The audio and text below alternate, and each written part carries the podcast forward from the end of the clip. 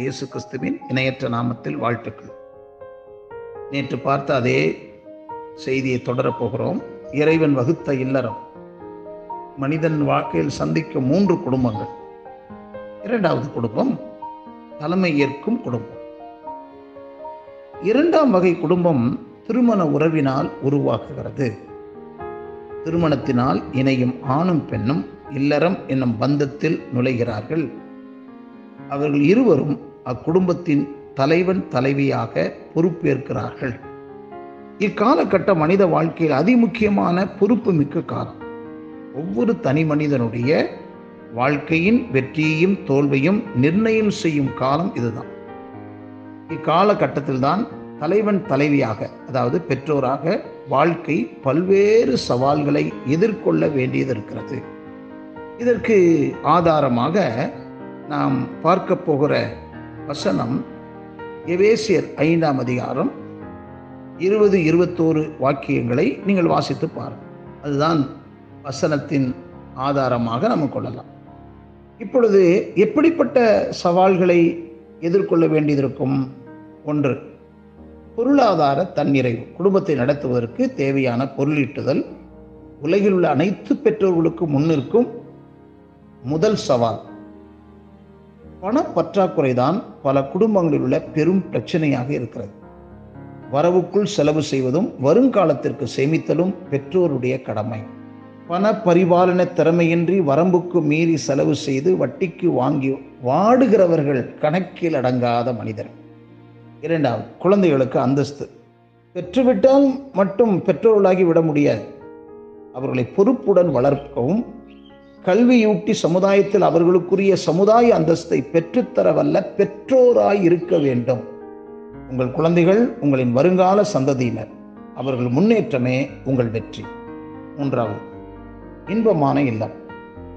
குடும்பத்தின் உறுப்பினர்கள் மகிழ்ச்சியுடன் வாழ்வதற்கு ஏற்ற இடமாக நமது இல்லம் இருக்க வேண்டும். வெளியில் இருப்பதை விட வீட்டில் இருப்பது மனதிற்கு மகிழ்ச்சியான நேரமாக குடும்ப உறுப்பினர்கள் ஒவ்வொருவரும் கருதும்படியான சூழலை குடும்பத்தில் உருவாக்குவது பெற்றோர்களின் பெரும் பொறுப்பு. வேலை முடிந்து கணவன் வீட்டுக்கு வந்தால் வரவேற்காத புன்முறுவலோடு ஏற்றுக்கொள்ளாத மனைவியை பார்த்தால் அவன் எவ்வளவு துக்கமாய் இருக்க முடியும்?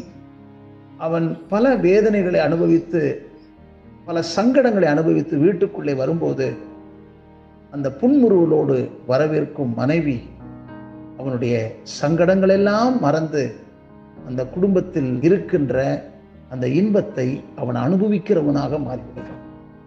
நான்காவது இயேசுவின் அறிமுகம். பிள்ளைகளின் ஆவிக்குரிய வாழ்க்கையில் பெற்றோருக்கு பெரும் பங்கு இருக்கிறது. உரிய காலத்தில் உரிய வகையில் பிள்ளைகளுக்கு இயேசுவை அறிமுகப்படுத்துவது பெற்றோர்களின் கடமையாகும். உங்கள் ஆவிக்குரிய வாழ்க்கையும் உங்கள் பிள்ளைகளை பெரிதும் பாதிக்கும் என்பதை கவனத்திலே கொள்ளுங்கள். ஐந்தாவது முன்மாதிரி. பிள்ளைகளின் பிஞ்சு பருவத்தில் அவர்களோடு ஒட்டி உறவாடும் பிரதான நபர்கள் பெற்றோர்தான். பெற்றோர்களின் நடவடிக்கைகள் பிள்ளைகளிலே பெரும் பாதிப்பை ஏற்படுத்தும். பெற்றோர்களை பார்த்துதான் பிள்ளைகள் உலகத்தை கற்றுக்கொள்கிறார்கள்.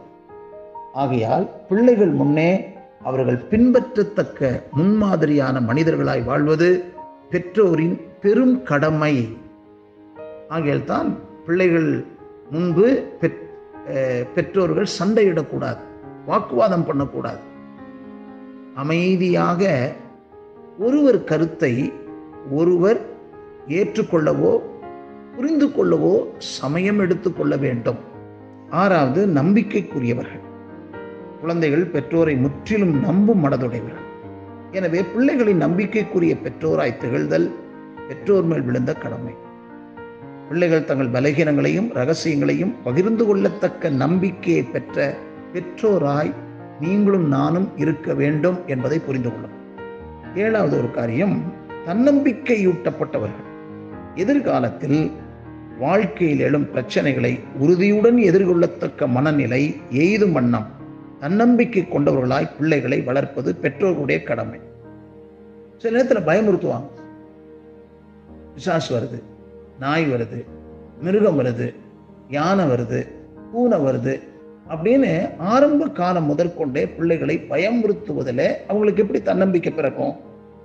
சுருங்க சொன்னால் குடும்பத்தை சாட்சியாக கிறிஸ்தவ குடும்பமாக மோட்சத்தின் முன் ருசியை அனுபவிக்கும் குடும்பமாக அமைக்கிறது இல்லத்தினுடைய தலைவர் தலைவியினுடைய தலையாய கடமை என்பதை நீங்கள் உணர்ந்து கொள்ளும் மனித வாழ்க்கையின் சவால்கள் நிறைந்த இந்த காலத்தை கட்டத்தை பொறுப்பின் காலம் என்று நம்ம கூற முடியும்.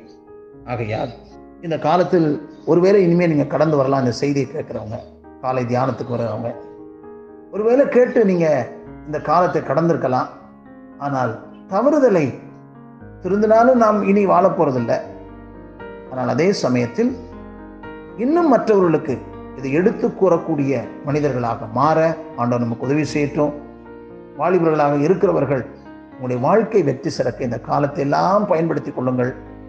நல்ல ஆலோசனைகளை கேளுங்கள். நிச்சயமாகவே வாழ்க்கையில் வெற்றி பெறுவீர்கள் என்று வாழ்த்துகிறேன். ஆமை